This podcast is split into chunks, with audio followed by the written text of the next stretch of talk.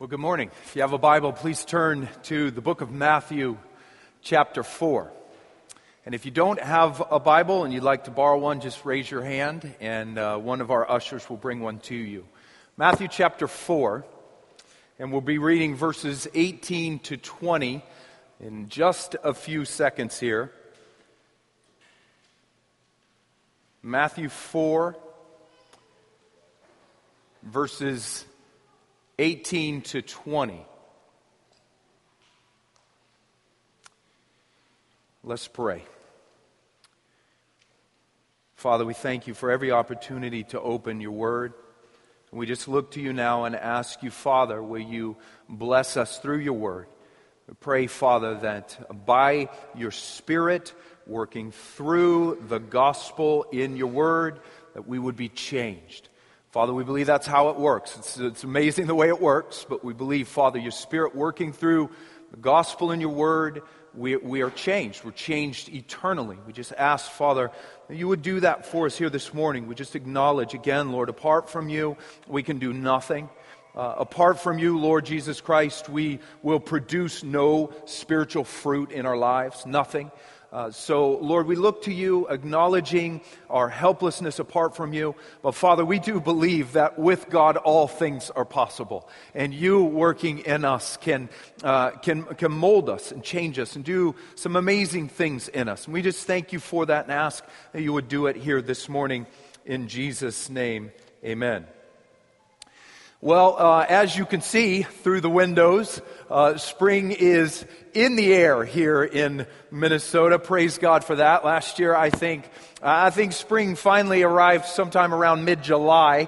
Uh, so, a spring in April is, man, that's, that's a reason for some rejoicing. I've already pulled a couple weeds in my yard this year, and man, every time I pull a weed, I break out into praise. Thank God that a weed can actually grow in my yard in April.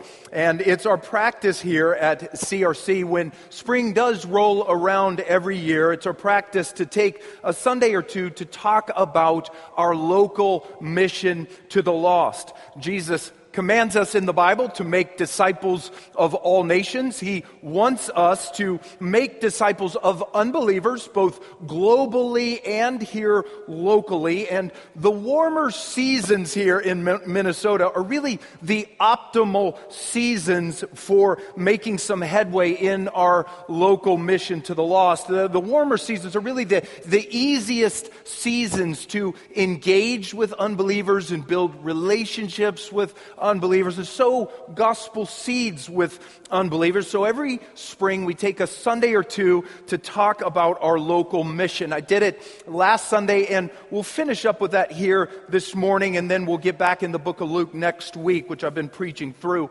And all we're really looking at these couple of weeks here as we focus on our mission to the lost, all we're really looking at here are, are three simple things that are critically important for our mission to the lost. Three essential elements of effective mission to the lost. I gave you one of them last week. We talked about love. Uh, powerful, effective mission to the lost is built on love. Mission to the lost flows out of love. The, the Christians who are the most effective usually in, in, in making disciples of unbelievers are typically the Christians whose hearts are, are, are burning with a deep love for Christ and also burning with a deep love for other people. Love is the fuel of mission. So we want to do all we can here at CRC to fan into flames our love for Christ and our love for other people so that our mission to the lost will be strong here at this church. So love is one essential element of effective mission to the lost. And here this morning, I want to think about two more uh, essential elements of effective mission, two more things that are important for making disciples of unbelievers. And the first thing I want to think about with you here this morning is planning. Planning. Powerful, effective mission to the lost is built on love and it almost always involves some type of planning. making some prayerful, intentional, Holy Spirit led, deliberate, strategic plans to bring unbelievers into the kingdom. Mission takes planning. And I think we can see that in lots of places in the Bible. I just want to show you a couple of them this morning.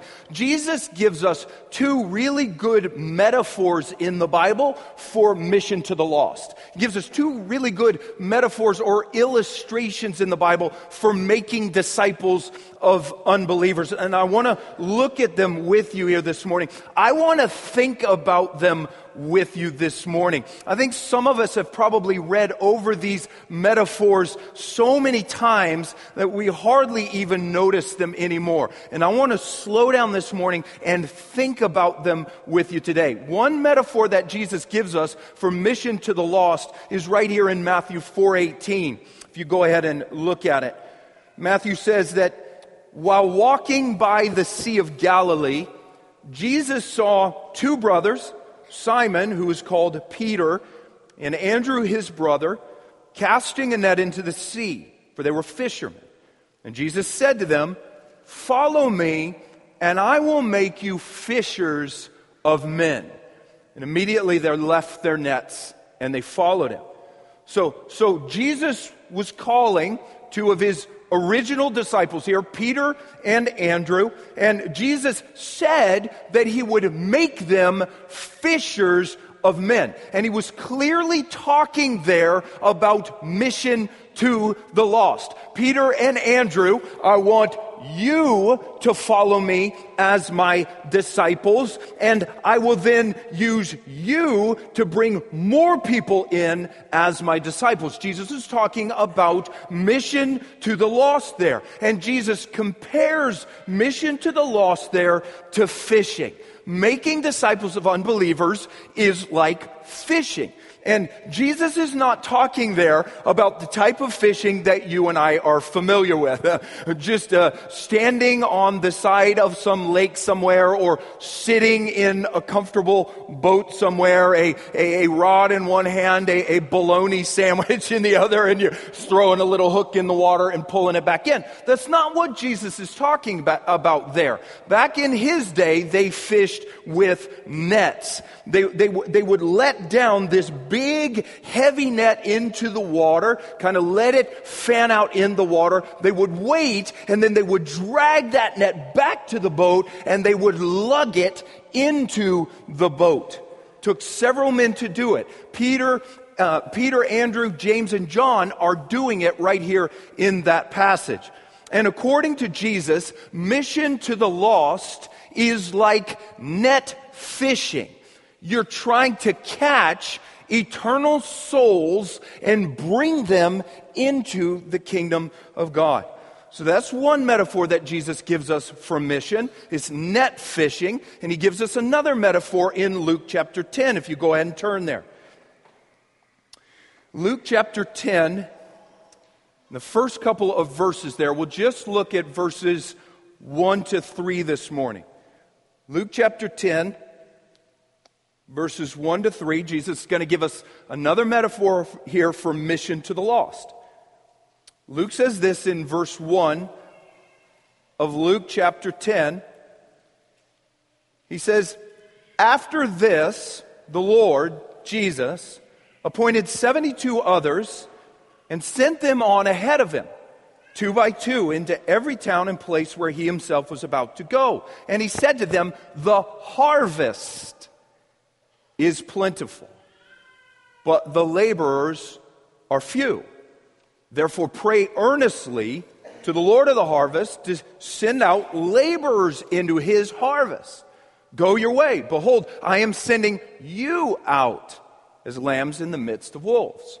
So, once again, Jesus is talking about mission there.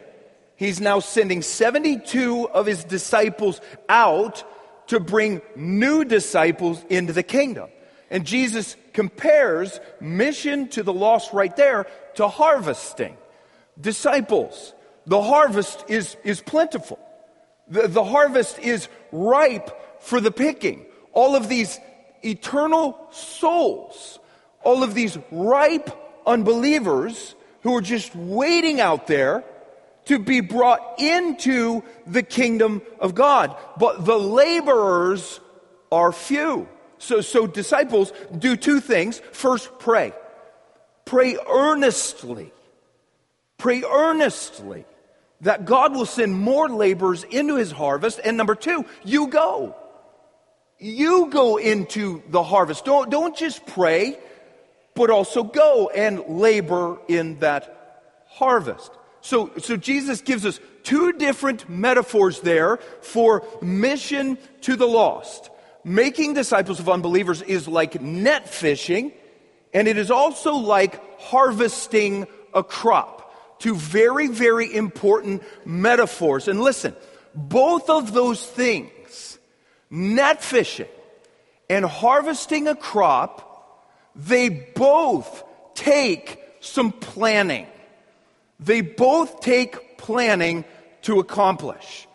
If you're going to go net fishing, you say something like, hey man, uh, you, today we're rowing to the south side of this lake. Man, I know of a drop off there. I think we can find the mother lode of walleye there. Okay, we're rowing, we're, we're, we're going over there, and when we get there, we're going to throw the net on the right side of the boat. And we'll wait, we're going to lug the sucker back in. And if we don't catch anything, we're going on the left side of the boat. And then we're going to do it over and over again there. And if we strike out there on the south side of the lake, well, I know a spot on the north side of the lake. We're going to row there. And we're going to do the same thing with our nets there you, you, you, you make some plans. If you're going to fish with a net, you don't just, you don't just get in your boat, randomly drift, and hope that some fish are going to end up in your boat. You don't do that. No, you plan to catch fish. Where are the fish? And what is the best possible way to get those fish into the boat? You, you make plans. And you do the same type of thing when you're harvesting. If you're going to harvest, you, you, you don't just wake up one morning and, and walk out into some random field and just start casually trying to pick some things. Pick a little here, pick a little there, harvesting a crop. That's not how you do it. No, you, you, you plan to harvest that crop. I worked a rice harvest in Texas one year. I will never do it again. one of the hottest summers in my entire life. It was the biggest rice harvest in the state of Texas at the time. And Texas is big, man. This was a big, big rice harvest. And man, th- those people, they planned for weeks before we ever entered the fields. First, we're going to harvest this field. We'll start in this corner and strategically work our way across that field. And then we'll move to this field and do the same thing. Then we'll move to this field, do the same thing. Then we'll move to this field and do the same thing. We will have this many combines. We will have this many people working in the fields. We will have this many people driving trucks from the fields to the dryer to drop the rice off into the dryers. Some serious planning before we ever tried to harvest that crop. Where is the rice? And what is the best possible way to get that rice into the silos? You plan. And if you don't plan, if you think that you're going to catch fish with a net, or you're going to harvest a crop with no planning at all, just kind of random and spontaneous, you will most likely accomplish very little, if anything at all. And that's the way it is with bringing unbelievers into the kingdom of God. If, if you think you're going to make disciples of unbelievers with, with no planning at all, it's kind of random, spontaneous. It's, it's going to happen. It's going to happen in my life. You will most likely accomplish very, very little. Net fishing, harvesting, making disciples of unbelievers, they all take planning. If, if you want to bring the lost into the kingdom of God, you must plan for it to some degree. You must plan for it. Making some prayerful, intentional, Holy Spirit led, deliberate, strategic plans to catch fish and to harvest a crop. Where are they? And what is the best possible way to bring them into the kingdom of God? Mission takes planning. And listen, listen, not just the leaders of a local church making plans for mission, but, but every single Christian in a local church making plans for mission? Where, where, are the unbelievers right now in, in, my sphere of influence? Where, where are the unbelievers right now in, in my city, in my community, in my place of employment? Where, where are they right now? And what's the best possible way to get them into the kingdom of God? Every single Christian making plans to catch fish and harvest a crop. Mission takes some serious planning, an all hands on deck, everyone making mission plans, every Christian doing the work of the ministry when it comes to mission to the lost. And, and the sad fact is that many Christians will never make any type of intentional plans at all to bring unbelievers into the kingdom. We plan for everything else. We, we, we really do. We, we plan for everything else. We, we make plans to, to get a good education.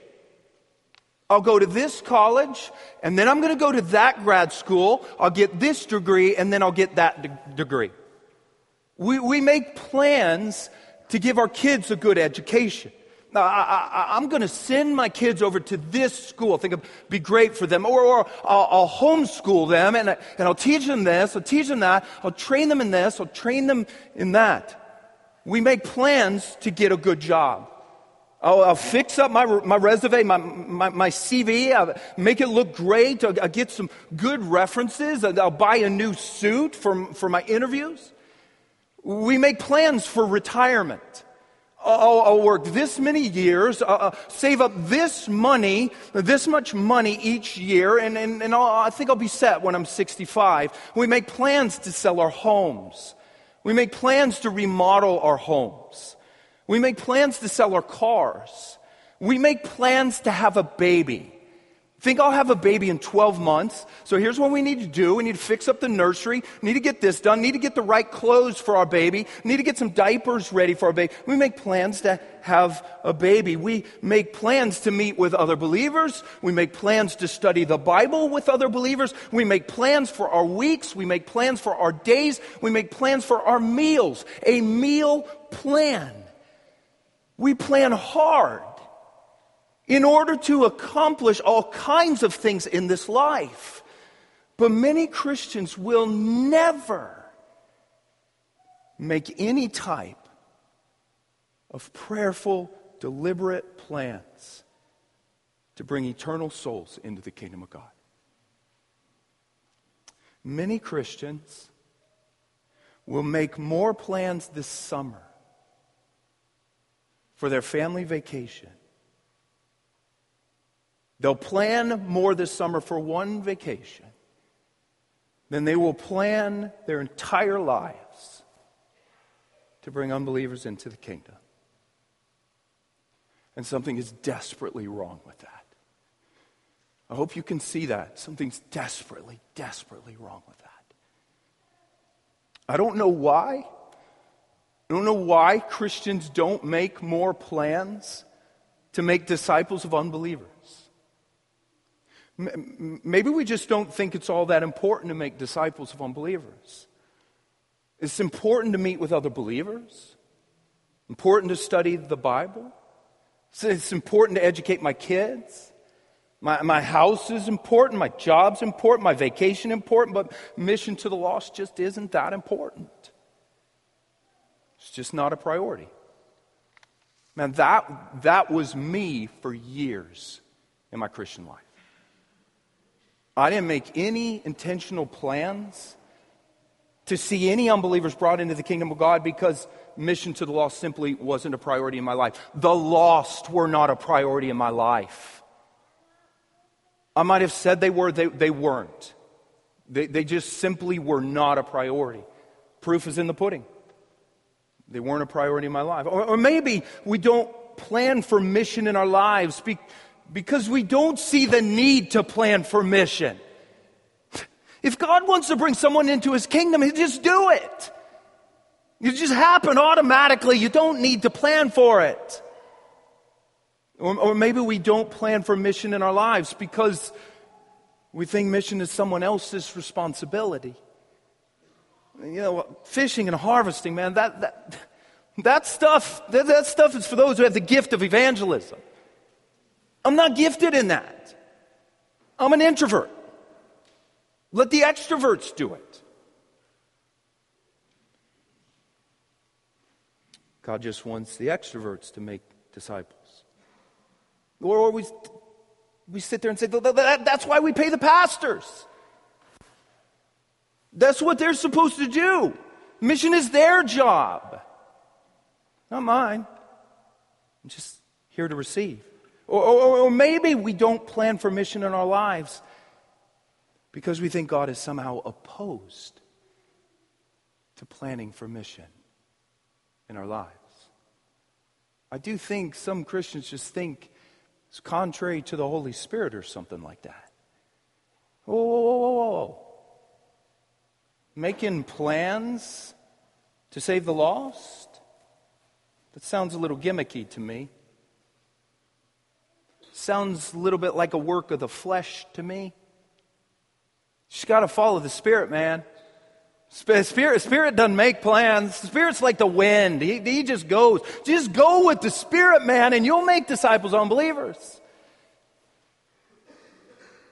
Probably all kinds of reasons why Christians don't plan for mission in their lives.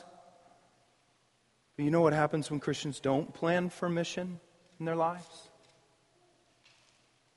Do you know what happens when Christians don't make intentional plans to try to catch fish and harvest a crop? Do you know how many unbelievers they typically bring into the kingdom of God? None. None. Not one, typically. Man, if, if, if you don't plan for it in your life, it won't happen, most likely. If, if you aim at nothing, you will most likely hit nothing. Man, you, you don't catch fish or harvest a crop without some plans. Listen, God's not opposed to you making plans for mission. He's not opposed to that at all. God, God, God wants you to make plans to save the lost. Do you realize that? Do you realize that God Himself? Do you realize that God Himself made plans to save the lost? God made plans to save you, Christian. When, when you were lost, before the world was ever created, God came up with a plan to save lost people, a plan to save you, an eternal plan of redemption. Very specific things He planned to do to save you. The Father, Son, and Holy Spirit all agreed on the plan, and here was the plan. The Father would send His Son into this world in which you now live. And the Son would die and rise again to pay for your sins. And the Father and the Son would then send the Holy Spirit to cause you to believe in the Son in order that you might be saved. God made plans to save you. Specific things He planned to do to save the lost, an eternal plan of, of redemption. And, and, and God now works in his people. God now energizes and motivates his people to plan. He motivates and, and inspires his people to make plans to save other lost people. We'll build a church over there. We'll, we'll, plant a church, a, a, group of people. We'll plant a church over there. We'll, we'll send a missionary over there. We'll, build relationships with, with these neighbors over here. We'll share the gospel with these coworkers over there. God is constantly, through the Spirit, inspiring His people, motivating His people to make plans to save more and more lost people. God is not opposed to you making plans for mission. God wants you to do it. And if you won't do it, you'll most likely see nothing in your lives.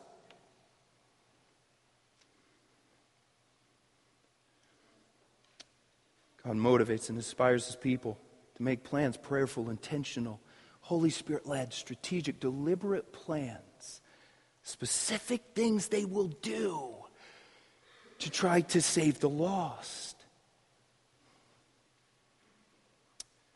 And God uses those plans dramatically to advance his kingdom on this earth. And we have to be flexible with our plans. You got to allow the Holy Spirit to redirect you when you're moving with those plans. When the Apostle Paul went out on his missionary journeys in the book of Acts, Paul had specific plans in mind. Paul didn't just open the door one morning and say, I'll take any old road and end up wherever I end up, and whatever happens, happens. I hope fish come into the boat. No, that dude left with some specific plans in mind.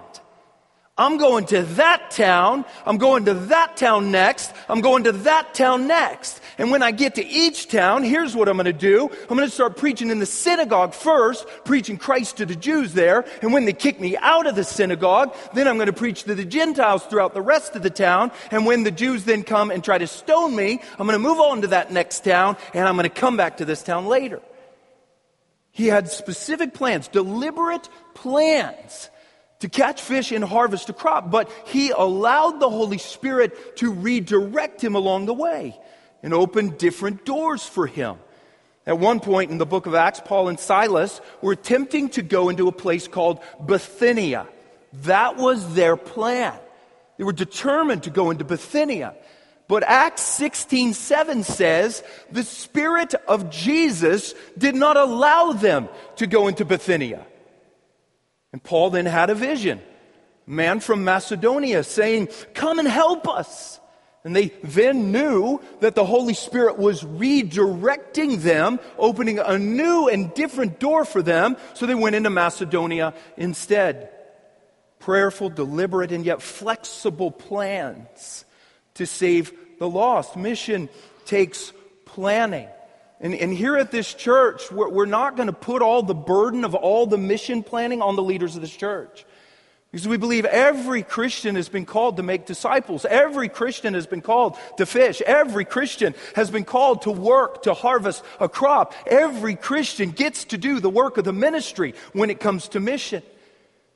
So mission takes planning, but it's not just going to be the leadership of the church. It's got to be all the Christians in the church looking out around their spheres of influence and beginning to make some plans. So as we head into spring here, this, this man, optimal time of year for making some headway in, in, in making disciples of unbelievers. As, as we head into the spring here, I'm going to ask all of us to make some deliberate plans. And I'm really going to ask you to do this thing here. If you are a member of Christ Redeemer Church, or if you are a regular attender of Christ Redeemer Church as lead pastor of this church, and as a shepherd over your soul, I'm going to ask you to do something here. And here it is. Over the next week or two, like all of us, to pray and then write out on paper a personal mission plan for the spring, summer, or fall. Spring, summer, and fall. Or, if you don't just want to do a personal mission plan, a family mission plan, if you prefer to do it that way. And, and on that paper, I really want you to put it on paper, not just in your minds. There's something about putting something on paper makes it more official. really ask you, put this thing on paper, and on that piece of paper, I'd like you to write down some specific, concrete things that you or your family will aim to do in the coming months to engage unbelievers, build relationships with unbelievers, maybe even sow gospel seeds with unbelievers. Now listen, on your list, when you, you make out this, this personal or family mission list, the stuff on your list does not have to be stuff that you will just do by yourself or only do with your family. Yes, write some things on that paper that you will aim to do personally or, or just with your family. But listen, God did not design us to do mission all alone for the most part. He designed us to do mission in community or in fellowship with other believers. And I think you can see that clearly in the two metaphors that Jesus chose to use for mission to the lost. You don't fish with a net all by yourself. You cannot do it. You don't harvest a crop all by yourself. You cannot do it.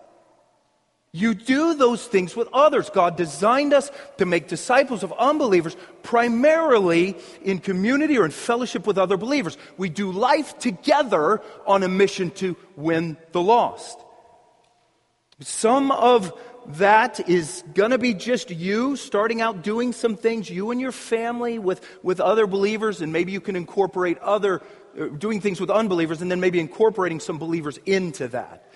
So some of the things you put on your list should be things you'll aim to do personally, just with your family, but other things should be things you'll aim to do with other believers here in your small group or life group or just a handful of you doing it together. So I'd like you to make out a personal or family mission plan, some specific things you'll aim to do in the coming months to engage and build relationships with and maybe even sow gospel seeds with unbelievers. Work with your family members on this thing. I encourage you to. Um, husbands, fathers, I'm going to put the onus on you. You are called by God to lead your families. You are called by God to lead your wives. So the onus is on you to do this, okay?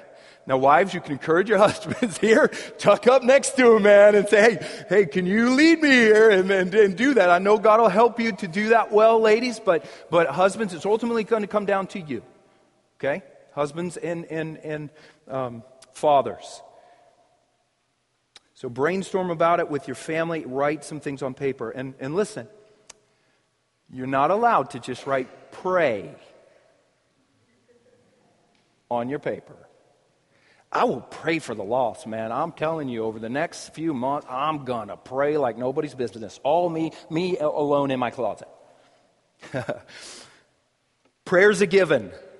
That should top all of our lists. We should all be praying earnestly for the lost. Ask God to help you to pray earnestly for the lost. Put that at the top of your list, but don't stop there. Write down on your list some other concrete things you will aim to do you could put all different kinds of things on your list. Oh my word, just brainstorm. Think about it here. Think about the people in your world. What could I do to just engage, to connect with, to love them? Uh, maybe, maybe so gospel season. Could be anything. It's going to be very different depending on who you are, your, your personality, your strengths, your weaknesses, your stage of life. It's going to be very, very different from one person to the next. But everybody can write some things down on those mission lists. And a lot of those things can be really, really simple. Let me just give you a few examples of things you might write on your list. You could say things like this I will meet all of my neighbors this summer. Now, I know some of you are moving into new neighborhoods. Man, put that on your list. To have a housewarming there and just make, make it, make it a decision. I'm going to meet my neighbors. Some of you have lived in your neighborhoods for 20 years. You don't know your neighbors. Just fess up to that. Go next door and say, Will you please forgive me? Will you forgive me? I'm the guy who lives right next door. Been here for 20 years. Hi, I'm Brett. Nice to meet you. Me, you I'll, I'll meet all of my neighbors. I will get to know my coworkers. I won't just work beside them. I'm going to get to know them. God put them there for a reason. Get to know them. I'll bake cookies. Not me personally. You might write this. I'll bake cookies or I'll, I'll, I'll, make meals, some meals, and, and I'll take them to some neighbors. I'm telling you what, my wife Molly does that all the time, and I, I can't even tell you the things I've seen God do in our own neighborhood through those simple things. She baked cookies this last week. Our kids actually took them over to uh, an older gentleman just moved into our neighborhood. She made a meal last night and took it over to uh, some of our other neighbors. Those little simple things open doors for amazing things. Uh, I'll, I'll, bake cookies. I'll make meals. Write it down.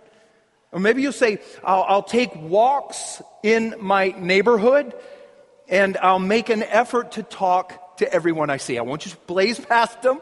I'm going to talk to them. Lord, if you put them out there, hold my feet to the fire. If they're there, I'm going to talk to them. We try to do that. We like to take walks around our little pond uh, in our neighborhood, and we just try to stop and at least talk to the people we see there. Maybe you know of a way you could serve someone this summer. Put that on your list. Put it on your list. We, our, our, our neighbor, one of our neighbors just had neck surgery. And he was just telling us, I can't, I can't vacuum, I can't mow the yard. Ding, ding, ding, ding, ding. So, I mean, it seemed like the Lord saying, hey, you need to offer to mow the law, yard. It was kind of a no brainer, so we did. And, and Lord willing, we'll have an opportunity to do that this summer. Put it on your list. Or barbecues. Man, I am convinced that simple meals are one of the easiest, one of the most powerful ways to make gospel headway with unbelievers. Write it down. Write it down. My, my, my, family will have three barbecues this summer, one each month, and we will invite these neighbors. Call them out by name, put them on your paper. If God has highlighted them in your mind, put them on your paper. Start praying for them and just say, I'm going to invite them to a barbecue. And, and maybe you'll invite some of your small group members to be with you for that barbecue. My life group is planning to have a barbecue at our house every Friday evening this spring, summer, and fall and invite our neighbors. Hope the Lord will do something with that. Or maybe you'll volunteer in the community somehow. You know, that would be a fantastic way to connect with unbelievers. Those of you feel you're not able to do that. Uh, some of you, maybe in, in my small group, you know, hey, some of, some of us from our small group, we're going to volunteer in the city and we're just, you know, two hours a week and just begin to build relationships with those people there. Or we'll have a Bible study, we'll have a book study in someone's house, in, in our small group, but it's primarily going to be for unbelievers. Write that down. Or I'll make an effort to sit and eat with my unbelieving coworkers in the lunchroom. I won't just run off to Subway, put my earplugs in every day. I'll make a concerted effort this summer, this fall, go to the lunchroom, sit and meet, eat with my coworkers. I'll give a particular friend a book to read. Seen God do amazing things through my wife just giving books. I'll write an email. Maybe, maybe you just say, I'm going to write an email or a letter to this particular friend, share the gospel with them. You, you, you're afraid to do it verbally? Writing's a good way to do it. Write an email or a letter. Or, or I'm going to share my testimony with a long term friend. Friend you've had a long time. You're finally just going to share your testimony. That's one of the easiest and, and, and best ways to share the gospel. Share your story and how your life was changed by Jesus Christ and how you love Him. Maybe you go to a local jail once a week. Man, there is a local jail in Woodbury. Drive past it all the time. That would be low hanging fruit for three or four men or three or four women, whatever it is, to say once a week, we are going there. You call the chaplain, you go, you do a 30 minute Bible study with unbelievers there. Would not be difficult to do. I know there's some ladies here in, that are already connected with the jails and prisons. I don't know what it'll be for you. You know, it doesn't really matter. it doesn't matter. Anything is great. It doesn't matter how big or small it might seem. Just make some intentional plans, a personal or family mission plan. And in addition to that personal or family mission plan, I'm also going to ask all of our small groups and life groups to consider writing out a group plan. Okay? Won't force you to do that in your groups. I think it would be good. Consider it. Specific things you'll aim to do as a group in the coming months. Doesn't matter what it is. Just pray about it together. Brainstorm. Put some things down on paper. Make some concrete plans in your group and as individuals or as families. Listen.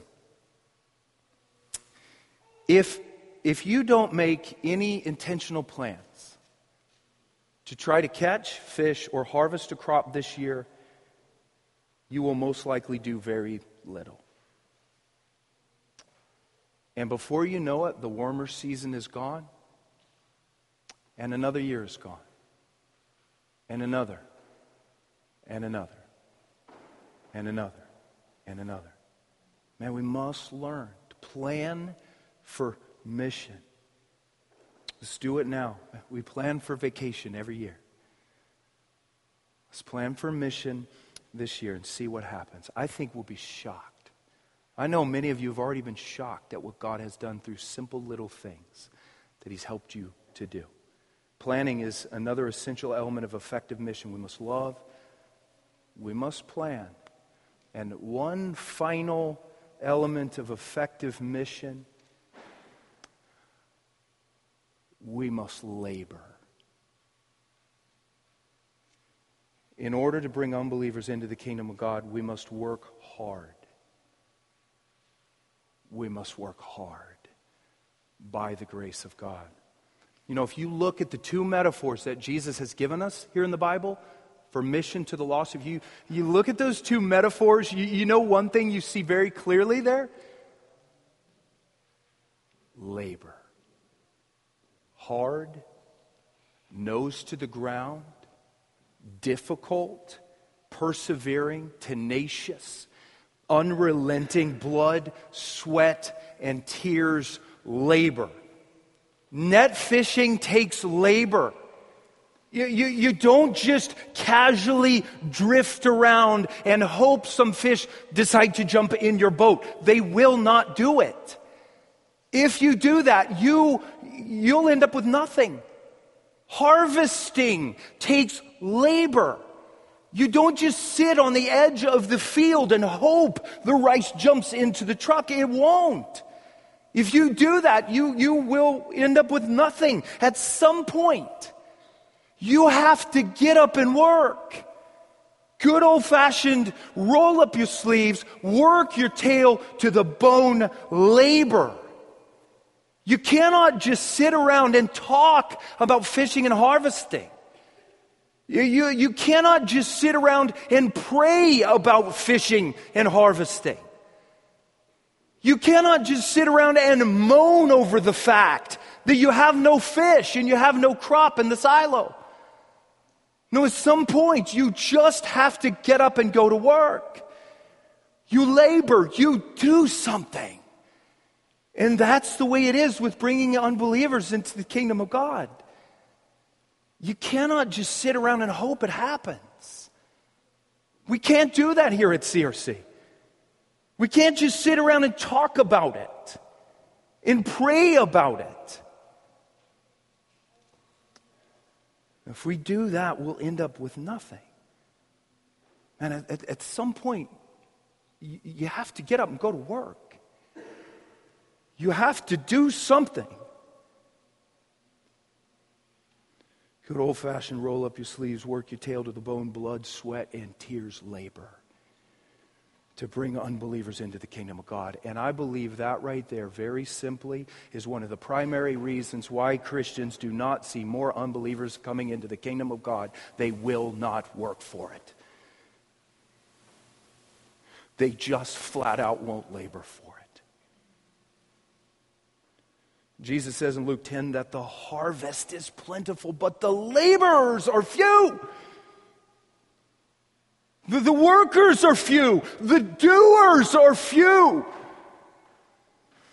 There are lots of Christians who sit and talk about the harvest. Lots of Christians who sit, who sit and pray about the harvest. Lots of Christians who sit and moan about the fact that God's not bringing more unbelievers into the kingdom through them. But there just aren't that many Christians who will actually roll up their sleeves and sweat for it. And that's what it takes.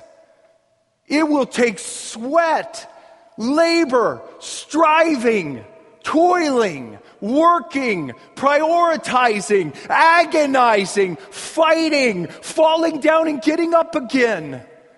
Blood, sweat, and tears, labor. Man, we labor at all kinds of things in our lives. We labor hard at our jobs. We labor hard in our homes. We labor in our yards. We labor hard for a retirement. Labor hard to educate our kids. Labor hard to plan our vacations. But many Christians simply do not labor at all to save the lost. I didn't for years in my Christian life. Didn't for years. It takes labor to save the lost, hard work. You have to fight to prioritize it. You will have a, a million things coming at you 24 7 that will try to get your focus off of the lost. And 999,000 of those things are from Satan. Throw everything in the kitchen sink at you to keep you from actually prioritizing the lost. You have to budget money for it. You have to carve out time for it. You have to sacrifice for it. You have to sweat for it.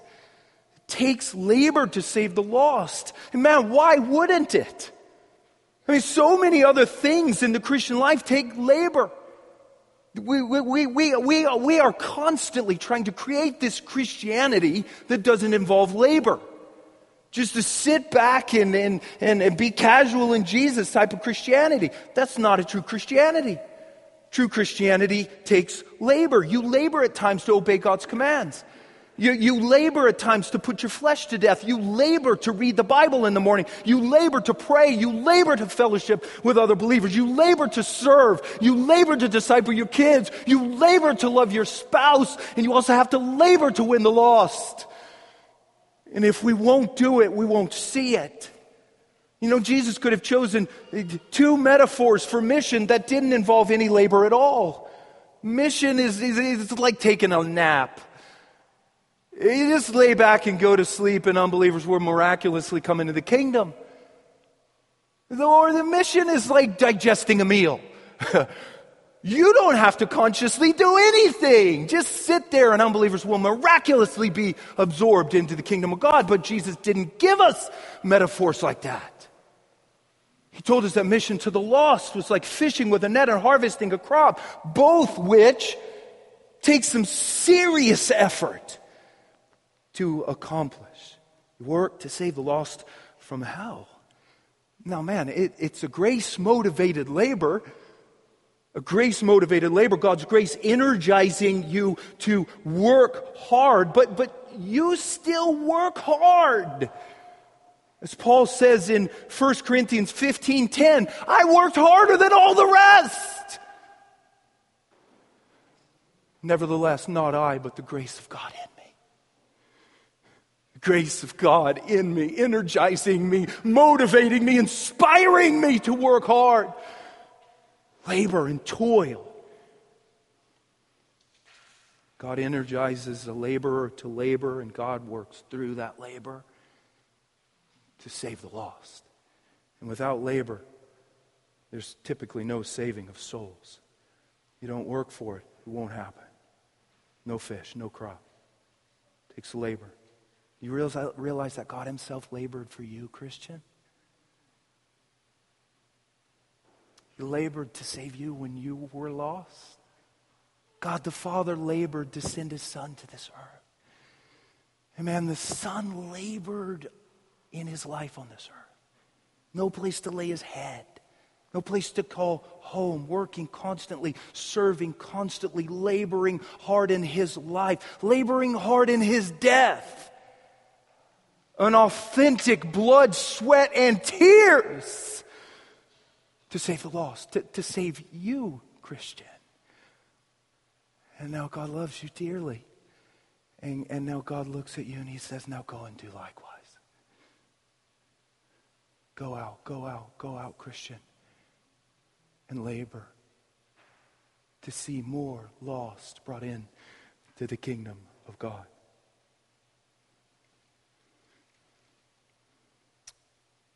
So, as we head into the spring and summer here, let me encourage all of us to work. Grace motivated, Holy Spirit empowered work, joyful work. We're going to work at lots of things in the coming months. Let's work for eternal souls. Man, let's not just talk about it and pray about it. Let's get up and do something. Anything. Just do something. Just do something. I'm going to tell you what, that's my mission mantra at this point in my life. It is for myself, for my church. Just, just do something. Just do something. Man, I can sit around and debate what I'll do for the rest of my life. I don't like this. I don't like that. I'm not sure about that. I'm not sure about that. And I die. Talk is cheap. Talkers are many, laborers are few. Just, just do something. Make out a personal family or a family mission plan. Don't just talk about it. Do it. And then actually do the things on your list. And if all you do is write it out, it's really just another form of talking with no doing. It's what it is. Do the stuff. Work hard to engage unbelievers. Build relationships, sow gospel seeds with unbelievers you get rejected, keep loving. If things get difficult, keep going. Make time for mission, budget for mission, prioritize mission. Blood, sweat, and tears, labor for the lost. And maybe you don't want to do what I recommended today. you, you, think writing out a mission plan is silly, it's a, it's, it's a gimmick or something like that. Okay, don't do it. but do something. But do something. Do something. Don't just sit back and say you don't want to do this and you don't want to do that. Do something, do anything. And man, as you begin to move, as you begin to take little steps of faith in the area of mission, God will redirect you and open some amazing doors for you. But man, you got to be moving in order for God to redirect you. Have you ever heard the phrase, you can't steer a docked ship? When a ship is docked, it's locked in harbor, man. You can't steer the ship anywhere. and, and, and really, some of us still in the area of mission, we're just absolutely locked in harbor. I, I don't know what to do. do. Do I do this? Do I do this? Do do that? I don't, I I don't know what to do. When we're, we're sitting here waiting for God to direct or to steer us, you can't steer a docked ship. Just start doing things. Start doing anything. Start doing something. And just trust that God will begin to redirect you, and He will. Man, three essential elements love, plan, labor. Really simple things. If, God, if we can do those things by the grace of God, man, I know the Lord's going to do some amazing things here through this church. May God help us to love, plan, and labor. One of the things we've started doing here at CRC is giving people the opportunity to give testimonies and just share uh, some of the ways that God is helping them begin to do life together on mission more. We believe that's what a local church is. It's believers doing life together on a mission to win the lost. We, we know God is doing lots of things through people. We want to give people opportunities to share what God is doing in their lives, give them an opportunity to boast in God. So I'm going to call my beautiful wife, Molly, up front here this morning. And as she's coming up, let me just say, man, I love this woman. I am so grateful. You talk about a helpmate and a, a person God has ministered to me through her. I love her so much. And uh, yeah, I don't do this with everybody who gives a testimony here. Okay. I will do it with some of you, but. Uh, but listen, I'm so thankful, really, for this woman. And we wanted her to share this morning uh, because, uh, man, I personally, I have seen God change her in radical ways when it comes to mission to the lost. I just seen God change her and, and just use her in simple ways that turn into really big things somehow over time. So just want to give her a minute to share this morning. Thank you.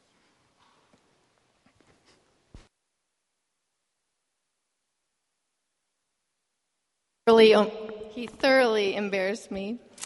Um, but I'm excited to share about um, some things the Lord's been doing in my heart and in our neighborhood. Um, Brett wanted me to share just some things that have changed in my heart uh, in regard to mission, and then just some things the Lord's been doing in our neighborhood that's just really exciting. Um, so, as far as mission to the lost, I have been changing over the past few years, but um, I just haven't had a strong love for the lost like I should. And I knew it was a heart problem that I have had, but I didn't know what it was, what was wrong, what was my hang up. But um, I feel like there's some things the Lord has been putting his finger on in my heart. And one of them is um, he's just been showing me my self righteousness for, for me. I finally realized that the only thing that is different between me and an unbeliever is faith in Christ. And that faith is a gift from God, and He gave it to me. And my favorite scripture is 1 Corinthians 4 7, that Paul says, What do you have that you did not receive? If then you received it, why do you boast as if you did not receive it? And I just feel like that's been dawning on me that I have no reason to boast over anybody else. But just him putting his finger on a lot of self righteousness has been one of the things. Um, the another thing is, Brett talked about this just now, but I began to realize that Jesus had prioritized and pursued me when I was lost. He's done it for me. To think of the way that God planned and labored for me to be saved is pretty incredible. The cross and what He did, but the specific plan of how He saved me when I was 22 is pretty incredible. Um, moving from Colorado to Texas, I hated Texas at first. I love it now, but Three years after I was in Texas is when I became a Christian. And I just think of the specific plan that he had with people that he placed around me, um, my horrible situation I was in, and he showed mercy to me. And he did it for me. And um, what's been ringing in my ear is how can I not go and do likewise? I've been shown mercy and forgiveness when I was lost. And it is so sad to me that I've looked down my nose at the lost. Um, did I say that right? I usually say it wrong. I look my nose down at the lost. Um, so that's been softening my heart, I think, is realizing it's been done to me and wanting to do it for, for others. So, anyway, I'm I'm not as nearly as quick to judge and separate from the lost. I'm much more prone to notice them and I want to prioritize them. I want to be around them now. I want to do for them what Jesus has done for me. And so that's my my heart stuff. Now our neighborhood. So our neighborhood has been really my mission field, kind of.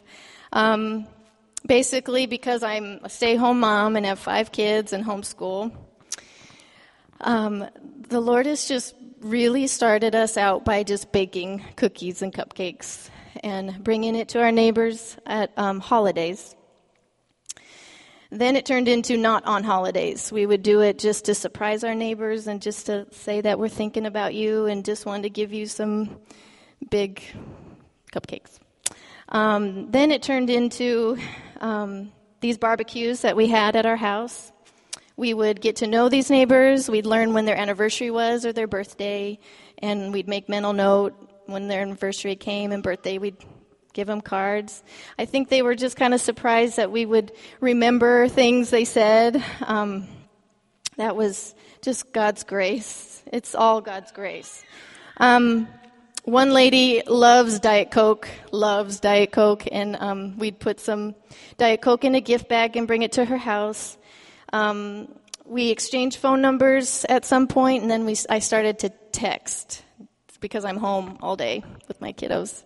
The Lord would put them on my heart just to say, I'm thinking of you today. Thank you that you're my neighbor. I just want to say hi. Um, hope you're doing well these are just some examples. Um, Brett encouraged me to borrow from our neighbors eggs and milk and things instead of just going to the store, and I've really been trying to do that. That's been good. Um, so, all this to say, God has used these little things that I could do with my kids, my family, to open up some really cool doors for the gospel. And this is what I'm so excited about is so I haven't been verbally sharing the gospel, just giving little gifts.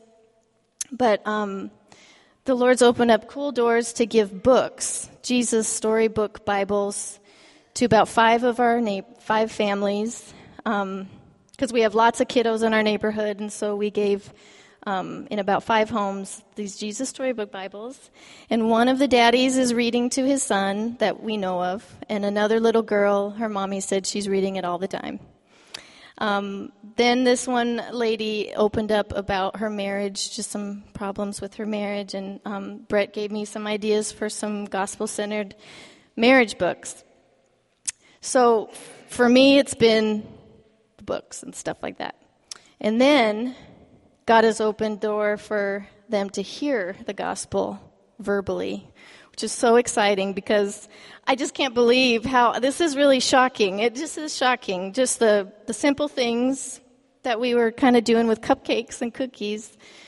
Now, three of our neighbors have come to church and visited and have heard the gospel preached.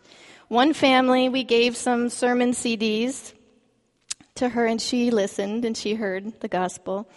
And then one uh, couple came in our home, and Brett did a study of Mark with them, and they heard the gospel then. And so we're just so excited that they're here. They're hearing it, but I didn't know it would like start from you know just these little little things. Little things turned into really cool um, open doors. So. I guess I'm just super encouraged. I'm really encouraged that that for me and where I am and my kids, um, that the Lord just really helped me with some ideas. And um, it's all God's grace. I really thank Him for His grace. I give Him all the glory and praise. And so I wanted to just tell you, I think, where you are, and the Lord knows your life and stage, and if you're nursing or babies or no babies or single, and or uh, that the Lord really can give you ideas. But these ideas, if they're so little or small, they really, really are, could be open doors that are just shocking. So I just feel shocked, I guess, and very encouraged. Um, so thank you for listening to me, and um, the Lord bless you guys.